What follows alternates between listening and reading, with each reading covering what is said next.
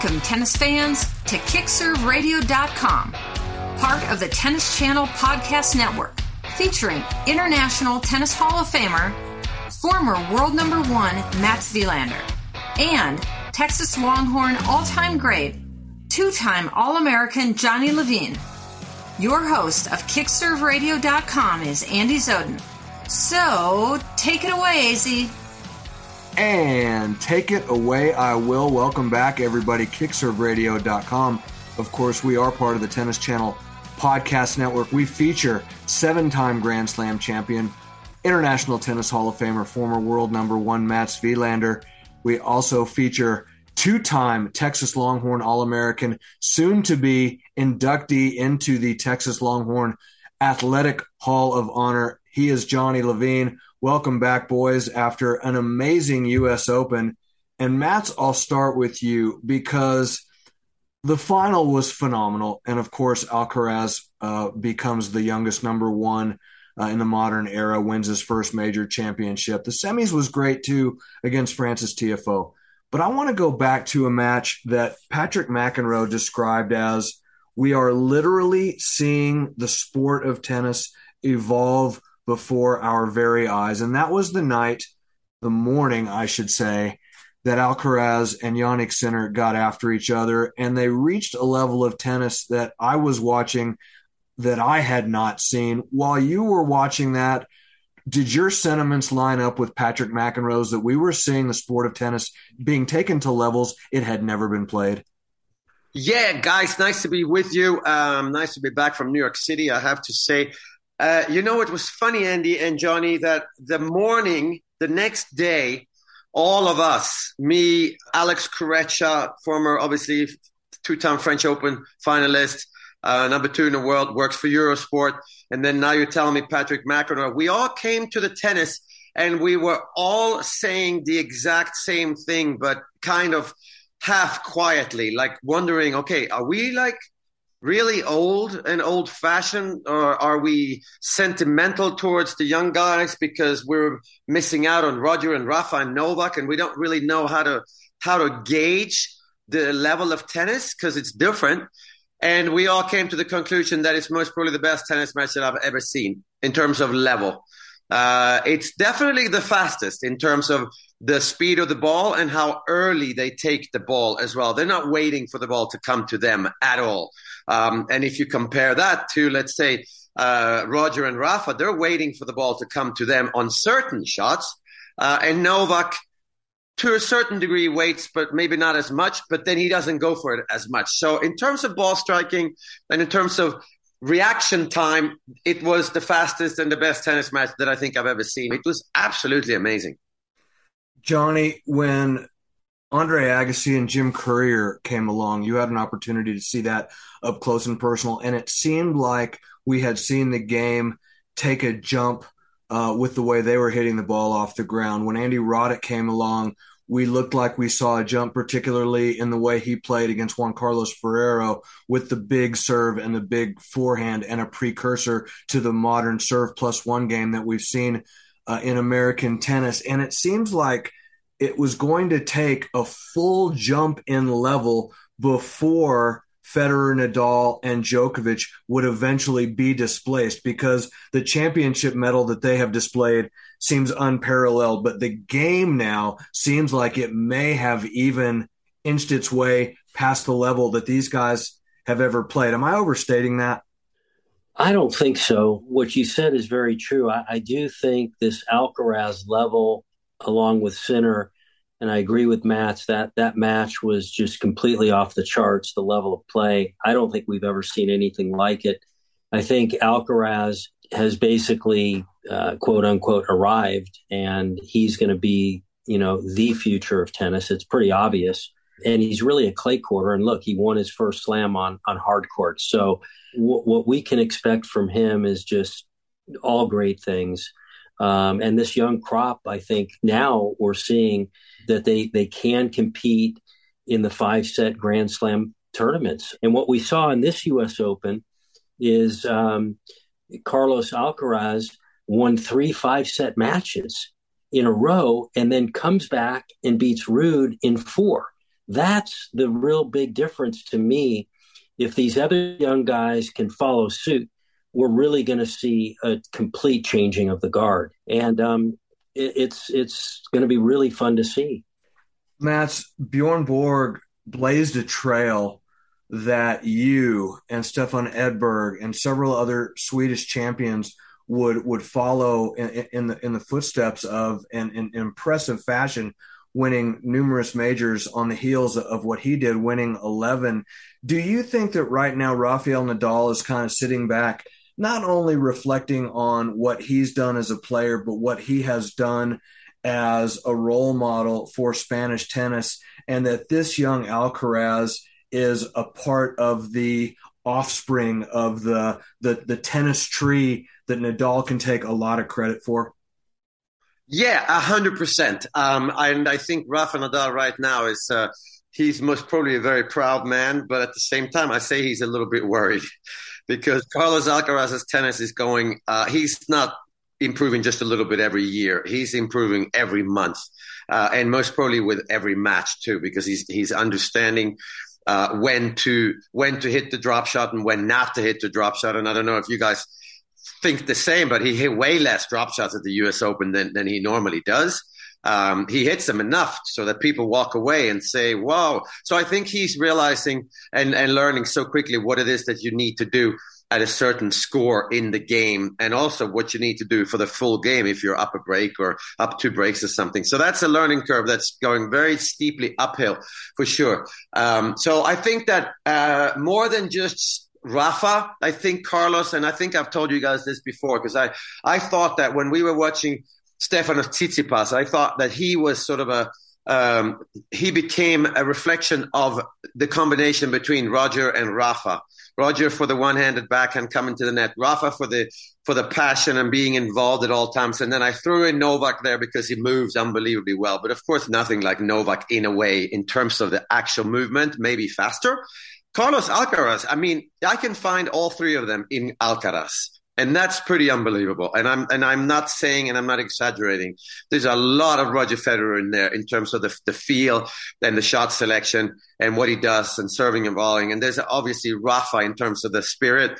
Um, of never getting tired, never giving up, and then you have Novak in terms of taking the ball earlier, and he's taken the ball so much earlier than than um, Daniil Medvedev or uh, Alexander Zverev and maybe even Stefan Tsitsipas. I mean, he's taken it to a different level this game. And I think after watching the Sinner match and then remembering what happened against Marin Cilic and then the Frances Tiafoe match, I mean, I think it's Carlos that does it to people. Now, his attitude has to make you want to stay on the court for as long as possible because he's laughing and uh, he's smiling and he's going vamos and he's calling to the crowd. I mean, the crowd is getting involved in a, in a way that Marin Cilic has never played a tennis match when the crowd was that involved, except for Davis Cup. Um, and then Frances Tiafoe. I mean, he gets Frances Tiafoe up off the floor and comes back in that match. And I'm not sure. We, I've never seen Frances Tiafoe do that before. He's never maybe had to, but he's never been in a situation. Why did he do that? Because I think uh, uh, Carlos Alcaraz, the spirit in which he plays the matches, is just in such a good, happy. He's trying to crazy shots. He hits a few tweeners here and there. Then he smiles to the crowd. I mean, one time he walked over and he was going to shake hands with uh, um, with uh, with one of his opponents. Was this Frances? Frances jumps over the net and they had this little thing. I think it was, Fran- I mean, that doesn't happen with Federer or Nadal or Djokovic or Medvedev or Zverev or Tsitsipas. So things are happening. And I think mainly it's because Carlos Alcaraz, he brings everybody with him on the court that day. And he's going to bring everybody with him to the next level, just like Roger Federer did. Johnny, Mats mentioned the name of Daniil Medvedev, and I know you wanted to talk a little bit about Nick Kyrgios tonight. And when those two played at the U.S. Open, it really looked for all the world that Daniil Medvedev did not know what hit him. He looked bewildered out on the court. He was out there against a guy who was playing at a level that he was not familiar. And here's a guy that we felt like had taken the hard court game to another level the previous year in dismantling Novak Djokovic the way he did and stopping him from winning the calendar slam. What were your thoughts on Kyrgios? Because there were a lot of highs, but unfortunately a few lows as this guy uh, only has a tendency to want to enjoy so much prosperity.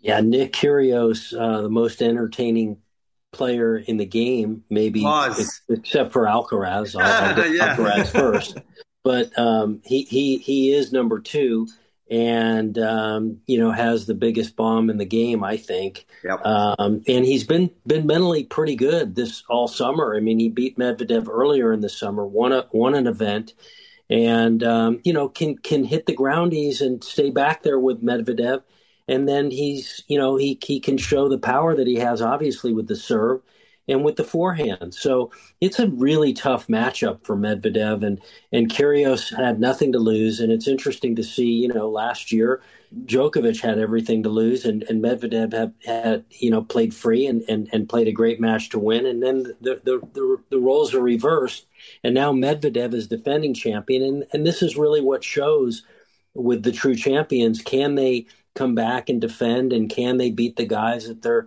expected to beat? And um, but this is really a tough matchup, and so I think Kyrgios was fortunate. Uh, he played probably one of the best matches of his career. It was a very entertaining match. Um, you saw Medvedev really get out of sorts in that in that match, and then we thought Kyrgios might go through and win the tournament and then um, Khachanov um, grinded him out, and um, and then we saw the you know the the Nick Kyrgios explosion after the match, and and that was not a great sight to see with the breaking of the rackets. No, just totally uncalled for. That was very disappointing. Mats, how long can Nick Kyrgios play the nothing to lose card? I mean, this is a 27, 28 year old guy who really, for all the world, has should have expectations He's been to a Wimbledon final. He's he's won tournaments. He's had a great year. He's won a slam now, albeit in doubles. But you know, the expectation should be that he's doing the kinds of things that we've now seen from Carlos Alcaraz and that we're seeing from Casper Ruud. And at what point is it like, okay, it's time to put up or shut up? I mean, the guy has played very well this season, but the ups and the downs really point to a level of immaturity that the guy just doesn't seem like he really even wants to shake. Yeah, I think we're going to start scrutinizing Nick Kyrgios a little bit more than we ever have. And uh, okay. when you, Johnny, mentioned that breaking of the racket after the after the handshake against Khachanov, I mean that's yeah completely uncalled for, and you don't see that. So I think we're going to start uh, I think he has to watch out. I really do. He's entertaining as hell. He seems like a really, uh, really uh, nice guy uh, because the guys in the locker room seem to have no problem with playing against him, and that must mean that um, he's a really good, good guy in the locker room and the players' restaurant, and and whenever they're not on the court, and even when he's on the court, guy seems to be okay with it. But I think he can play the "I have nothing to lose" card for himself most probably for a very long time, and which means that he most probably won't win anything because I don't think that that's a good uh, a good attitude to have. I think you have to go in with with the feeling that this this one really I need to win this match. It's going to hurt like crazy if I if I lose, and I'm not going to make the best decisions if I don't care, if I don't play with a lot to lose but I'm going to put pressure outwardly in whatever I say. Nick's going to be up there now. It's going to be among the three, four guys that can win the tournament because his level is absolutely incredible when he's playing well. And it was against Medvedev. Before we go to break, I will finish by saying that as long as Kyrgios is going to be in and among the favorites in the sport, let him act the way he wants to act because it is entertaining as long as we have gentlemen like Alcaraz and Casper Ruud that are also extreme warriors to know that the game is in the right hands across the board, that we've got a, a, a, plethora of personality in the sport right now, and that's very healthy for the sport. All right, you're listening to kickserveradio.com, part of Tennis Channel Podcast Network. When we come back, it wasn't just Frances Tiafoe that was the only American that made noise at the U.S. Open. Of course, it was Serena's last stand. We saw Coco Gauff have a bit of a run, and some other American men, one of which we could never have imagined doing what he did at the expense of another American man. We'll talk about that when we get back. Kickserveradio.com. Don't go away. AZ here, kickserveradio.com, and I'm joined by Paul Strata, and he is the developer of iPlayMe2.com. Paul, it's a real world tennis app for real life scenarios. Tell us about it. Yeah, yeah, thanks, Andy. Yeah, so here at I Play Me Too, we basically built the world's most useful tennis app for the players and for the club pros. And I think if you'd ask most players at clubs, they'd like to play more if it were easy to get games, to enter tournaments, play in ladders. So we've basically digitized all of the scheduling headache and all of the tournament and competition setup so it's as easy as ordering an Uber and people can focus on playing and not trying to schedule and get a game in an advantage that you've got in the market from what I've seen is in the presentation of the results. People like seeing their name and lights. Talk a little bit about that side of the site. Clubs can run all kinds of tournaments and ladders and round robins, and the players can enter their own scores right there from their app. The players don't have to text their score to the club pro, they can actually enter it in their app. The app is I Play Me Too. I Play Me, the number two dot com. The developer is Paul Strata. Paul, thank you so much. And, uh, and best of luck with iPlayMe2.com. All of us that have used it have enjoyed it very much and appreciate the hard work that you have put into it. You bet, Andy. Thanks so much. And anyone has any questions, they can contact us at iPlayMe2.com.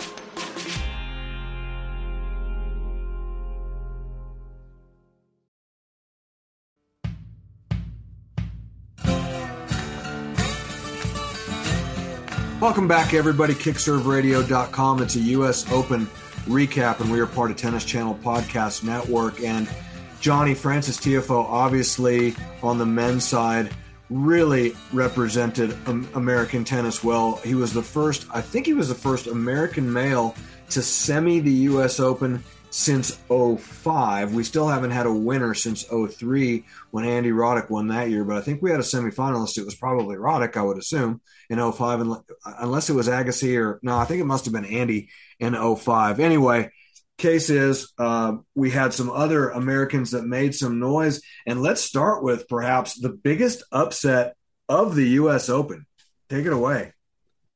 Well, we had Brandon Holt, um, you know, who played four years of college tennis at USC, has been on the tour for two years, the son of uh, Tracy Austin, and a really, really solid all around tennis player who has been playing the futures tournaments and the challenger tournaments, but really came into his own at the US Open and, and beat a, a, a guy that he grew up playing junior tennis with. And I think Fritz was quite nervous when he saw that draw that he was going to play a guy that basically he had grown up with and that had competed hard against him. And Fritz has had this tremendous career. And so he was feeling a ton of pressure.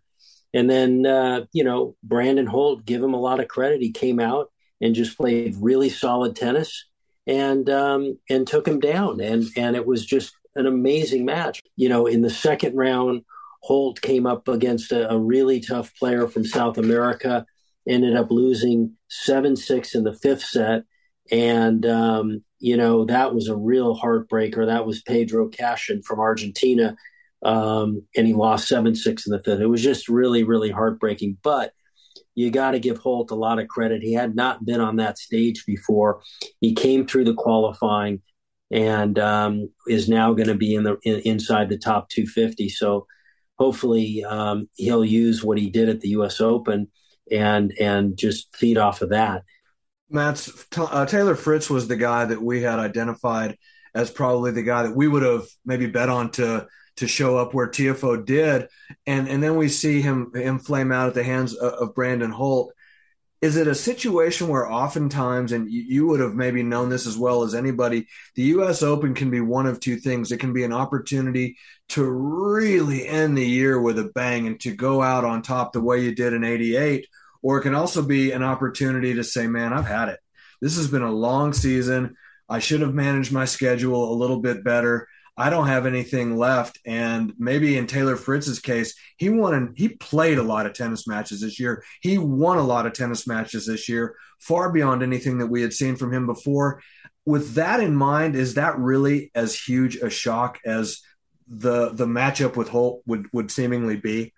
Well, I mean, it is obviously a huge shock in one way, but first of all, we don't really know what happened in the juniors uh, in in you know in matches that we have not even we don't even have records of. But but you guys would both know that you play somebody when you're 14 years old and you're playing on court 12 over there, and there's mom and dad watching, and for some reason you are losing to this guy who seems to know what you're doing and you just don't understand it as a 14 year old. But those things stay with you. I have a few of those and they stayed with me though my whole life. So I think we, those matchups, we don't really know about them. I think Taylor Fritz is one of those where if he's not, if he's not playing really well and if he's not better than his opponent, this is going to be the test for him is how does he pull out matches? I know he fights hard. He competes unbelievably well. He's got great attitude. Uh, but when things are not going his way in terms of his ball striking i think we we and i would like to see it we we want to find out what kind of tennis player is he when he doesn't have a great day when he is sort of a, a six or seven on a scale to 10. Whereas if you take Frances Tiafoe, he can be a 10 even on a day when he's a six or a seven. He'd be a 10 for 20 minutes because he's so fast and he does so many different things. But for Taylor Fritz, I think that um, uh, if he doesn't hit through the opponent, he doesn't hit through the opponent. If he doesn't serve huge so the guy can't get it, but he doesn't serve huge. There's no surprises really. The surprise with Taylor Fritz is when he's playing well, he's playing freaking unbelievably well because he hits the ball so clean. But when he's not feeling it, I think we're going to find out how deep is his knowledge of tennis uh, in terms of the variety and what do I need to do to to uh, to screw up my opponent. And that's something that Frances Tiafoe seems to understand, uh, and it's something that Taylor Fritz I think always has been working on. And because he's moving better, he's able to do a little more. But I, yeah, it's a big surprise. But the U.S. Open is you're, you're so right, Andy. It's rough. You got you get there and you feel like, oh my god, I feel so tired. I want to go back to Europe. Uh, or I've played one good week this summer, but I feel it's right there. And now give me five sets, New York City. That's so fun for two weeks. I'm going to be playing great. So there is a lot of different things, and you don't get those differences in mentality and attitude in the other majors for sure. Nick Kyrgios basically echoed those sentiments exactly going into the tournament. I'm tired. I want to go home. I want to see my family. Then you get on center court at Ashe Stadium, and it like it's like someone plugs you into a high volt, uh, you know, power you know power source, and you're lit and you're electrified, and you go uh, until you don't go anymore. Um, one of the things that electrified the tournament, Johnny, staying on the American theme, was uh, Serena's last stand, and I mean the amount of pomp and circumstance that sur- that surrounded Serena Williams could, could only be matched by what we're seeing now with Queen Elizabeth. I mean, this thing was uh, was some was some production that they made for Serena. What were your thoughts on the way she went out? Gosh, you're right, Andy. I mean, I never, never saw more media coverage Jeez. in my life on one player that was unseated. Now we know and we think and we you know it's a consensus thing that we think that Serena Williams is the greatest player of all time. Margaret Court might question that. I don't know, but um, you know she has been an incredible champion and done so much for the for the game. Uh, we saw what she did in the summer. She was not in great shape, and it was not that fun to watch what we saw out there coming into the U.S. Open, I, I got to give her credit because she really trained and she really worked hard and she played well. I mean, she really got herself playing at a very high level. I saw her play her first round match, and and you know that that you know she got through that one, and that you know every match now in these women's early rounds is really tough, and even for the best players. And so she got through a tough first round. Um, the second round, you know, she had the big upset against Kontaveit, and um, you know now she's rolling, and everyone is behind her, and there's a humongous buzz, sell out, you know, Ashe Stadium for every match that she's playing, and then she comes up against Alia Tomljanovic. I think I got that one right, Andy. Ah, you somewhere in somewhere there. the middle. I'm going to just call her Isla, who is who is um, really, really been playing well as of late. She got to the quarters, repeat quarters at, at Wimbledon, has been playing really great tennis, believing in herself. And I was just incredibly impressed with how she handled that situation against Serena Williams with the whole crowd against her. Never had been on Ashe, never had played Serena Williams, and really, you know, was outside the top 30 and handled it just beautifully. Um, and and Williams, you know, she played uh, she she fought well. She had her in both sets and could not come through. And then at the end, we saw where you know she basically would not let go at the end and saved a bunch of match points.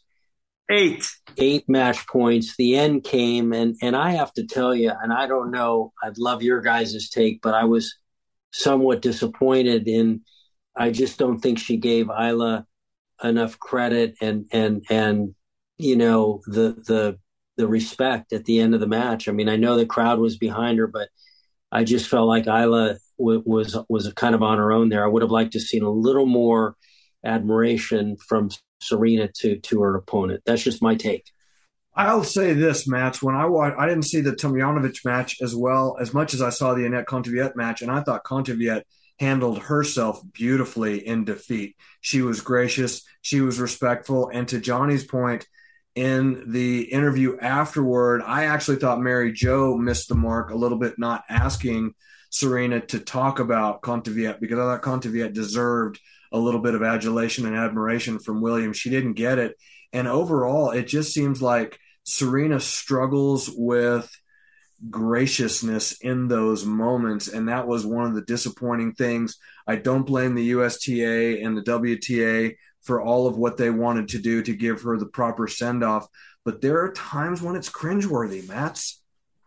yeah. Uh, so I was sitting there watching. Uh, obviously, I watched all of her matches, but the last round against Ajla Tomljanovic uh, is how it's pronounced. Yeah, if you're from Europe, you would know things like that. But anyway, so I'm sitting there in the last row of Arthur Ashe Stadium because we're going to shoot a live uh, Eurosport TV little segment for the last show of the day. We want Serena in the background, whatever. So we're sitting there, and of course, it goes on forever. And uh, people were, we had two guys next to us. They were most probably in their mid 30s. One guy's wearing a, a bucket cap. Uh, they're both, they, the one guy's crying. Okay, he's crying next to us, and the other guy is wiping something out of his ear, his eyes with fingers. I'm like, these guys are they're actually crying. And I was when, when the, the crowd gave her a standing ovation when she saved all those match points and, and then a standing ovation again, whatever. So, and to your point, Andy, I was, I don't really know what people think about Serena. Um, I think people have a lot of um, different opinions about her and what she needs to stand for and all that. But I do know that I was surprised at how much I um, appreciated Serena Williams at that moment. Okay. And I think that because of some of the uh, losses that haven't been that graceful, and we tend to compare them to Roger Federer or Rafa Nadal. Uh, and or maybe Venus Williams, even, even. Venus, but even uh, Chris Evert and Martina oh, Navratilova right. each other. So she, so she, no, she hasn't been the most graceful loser. On the other hand, she's the greatest of all time. Maybe that's what it takes to not always be graceful in defeat because she wants it so badly. So I was sitting there and I realized, wow, she actually, she's finally getting the respect um, that she deserves from me not from people. I don't know what people feel, but I always respected her as a tennis player. She's an unbelievable player. But there's been enough incidents, one with Naomi Osaka, one with uh, Samantha Stosur and the Line umpire, where, where Serena went up and she's going to take a tennis ball and, and, and do something with it. So there's been enough there where if you're a, a complete tennis deadhead like I am, then you're looking at all the different the different sides of tennis. And of course, Roger Federer ticks most boxes, if not all. Oh no, he doesn't because Carlos Alcaraz ticks all boxes right now. He really does.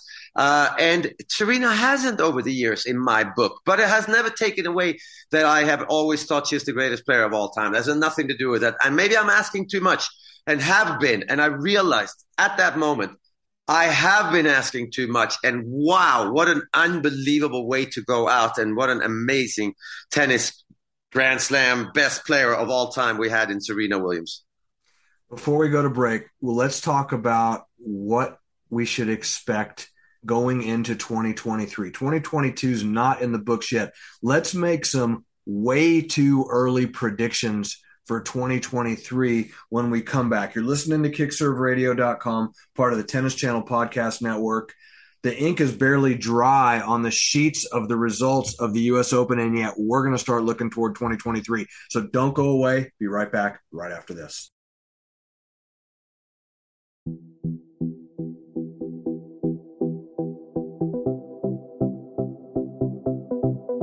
Hi guys, Sarah Z here with a Kick Serve Quick Serve with my friend and nutrition guru, Courtney Ward with Body Fuse.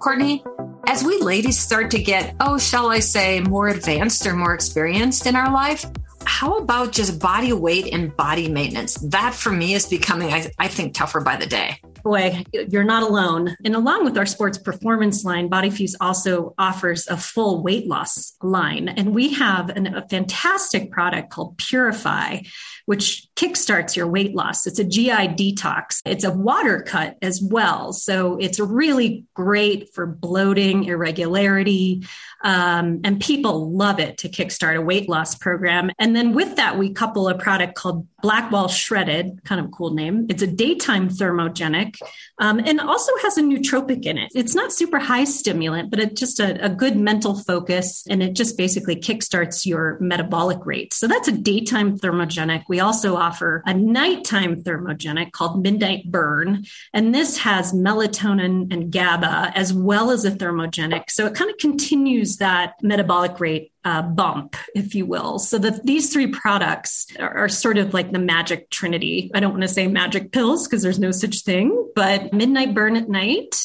Blackwall shredded in the day, uh, and then purify to kind of kickstart your system and clean out your GI tracts. And in addition, purify along with the detox, it allows us to start absorbing nutrients a little bit more efficiently as well. So those three products are just a fantastic trio and very, very popular. Fantastic. And one more time, Body Fuse. BodyFuseUSA.com. Well, I'm Sarah Z. She's Courtney with Body Fuse. And now back to more tennis talk with the Kickserve Radio Boys.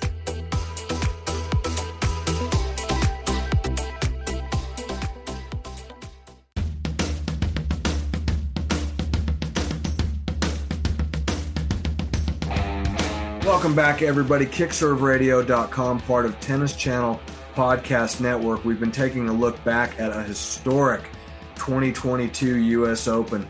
I mean, Carlos Alcaraz becoming uh, the, youngest number one in the in the modern era at age 19, winning his first major championship. Mats, to your point, uh, while we were offline, uh, we're going to talk about the women. I mean, we talked about Serena Williams. We should probably talk about Iga Swiatek winning her second major of the year, and she is the prohibitive number one at the end of the year. So we've got a 19 year old at number one in the world. Has Swiatek turned 22 yet? No, she hasn't. She's still 21. So she's a 21 year old, and I mean, talk about a changing of the guard. Who had the more impressive year uh, on the on the men's side or the women's side, Alcaraz or Swiatek? That is a tough one. Um, I think that Iga Swiatek with 37 wins in a row on uh, uh, on two different continents, on two different surfaces, uh, I think is yeah. I think you got to hand it to her, especially as she won now too. Um, I think that Iga. I'm going to make the first prediction. I think that Iga Swiatek will will easily stay the number one in the world at the end of next year. Um, I think she'll pick up another two slams, um, and I don't see any woman even close to her. Uh, and I'm talking about not on the scoreboard. When I'm talking about the speed at which she moves and the speed at which she takes the ball on in terms of being early and trying to be dictate. I mean, she's she plays at a different pace and she is going to make mistakes and that's why uh, the, the likes of Ons Jabeur they have a chance with her two out of three sets they have a chance but but if I she's going to lose matches for sure some we're going to question, like, what the hell? How what happened? But but as a general game, she's taken a step in a direction where they they are. I don't think that they're that close. The rest of the women, not Coco Gauff either.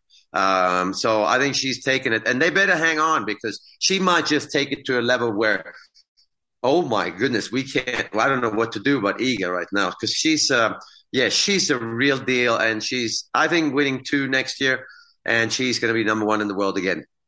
Johnny Matt saw it in my eyes. He he just went right for the jugular there. He knew Coco Gauff was coming next. No no no Coco Gauff don't no no not she's not a good. And I do want to talk about her, but when we did when we were previewing the U.S. Open, we talked about the American women uh, being Coco Gauff and Amanda Anisimova, and in fact, it was actually Coco Gauff and Danielle Collins.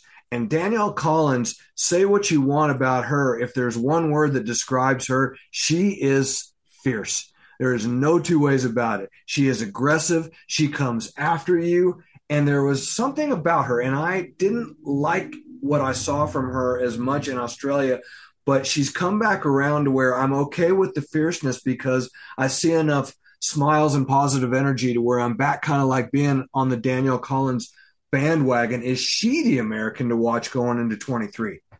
Definitely one of them. Um, but, you know, we can't leave out Jessica Pegula because right. she is the number one American women's tennis player. And she had a heck of a tournament. She is a grinding player that never beats herself, that is really tough to beat, and gave Swiatek quite a match, three and six you know, in a 7 4 tiebreaker in the second set. So, I mean, Jessica Pegula could come out of nowhere and win one of these slams. I mean, it, it would not surprise me. And, and you could say the same thing about Gauff and possibly Collins, because Collins, you know, is is really at a very, very high level. Those three gals right there, one of them for sure will be a Grand Slam champion very soon. Um, and all three have a chance. So, and then you've got a lot of great women just outside there, um, you know, those three. Um, you know, Madison Keys had a good run at the U.S. Open, and so did uh, well. Sloane Stevens has been struggling a little bit, but you know, these are these are tennis players that you know they get hot and and they can win a slam. So I think women's tennis in America is looking really good. You know, Sofia Kenin I know has been struggling. Naomi Osaka has been struggling. Um, but but there's there's quite a handful of women's tennis players to look forward to seeing in 2023. I hope we get Jen Brady back sometime soon as well. Matt, you jumped the gun a little by saying that Swiatek's going to win two majors in 23, but let's let's look at the men's side of the Australian Open. And when we watch Carlos Alcaraz play, and we look at the conditions in Australia and the court speed in Australia and the style of game that wins in Australia, which is Novak Djokovic and his movement and his ability to defend. Does Carlos Alcaraz go into Australia, assuming Djokovic won't be there? But even if he was, is Alcaraz the prohibitive favorite as of this moment to win in Melbourne in 23?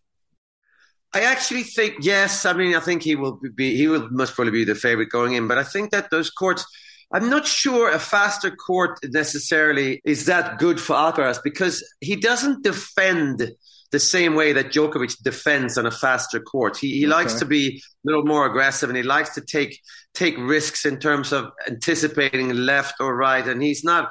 It's not enough for him. It seems like to to just sort of get the ball back with what Djokovic is not getting the ball back. He's getting it back with with interest, and he takes it early. But he's still defending most of the time. Novak, I think, uh, and I don't think Carlos does that as well, and he's not as keen. So I think that the Jannik Sinner and the Marin Cilic and even Frances Tiafoe, I think they have a, they would favor themselves in terms of a chance to beat Alcaraz more at the Australian than at the US Open because it's a little bit faster.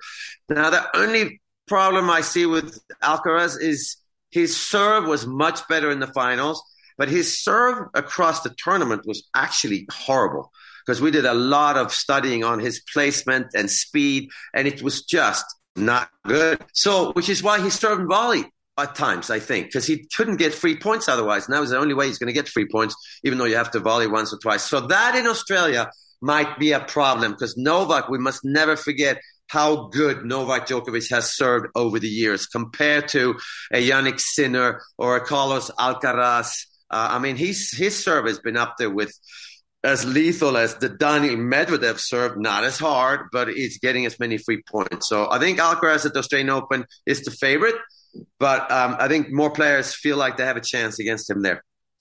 Johnny, is Casper Ruud potentially destined for an Andy Roddick type career? Like he's right there. He's going to make some major finals. Maybe he'll break through and win one.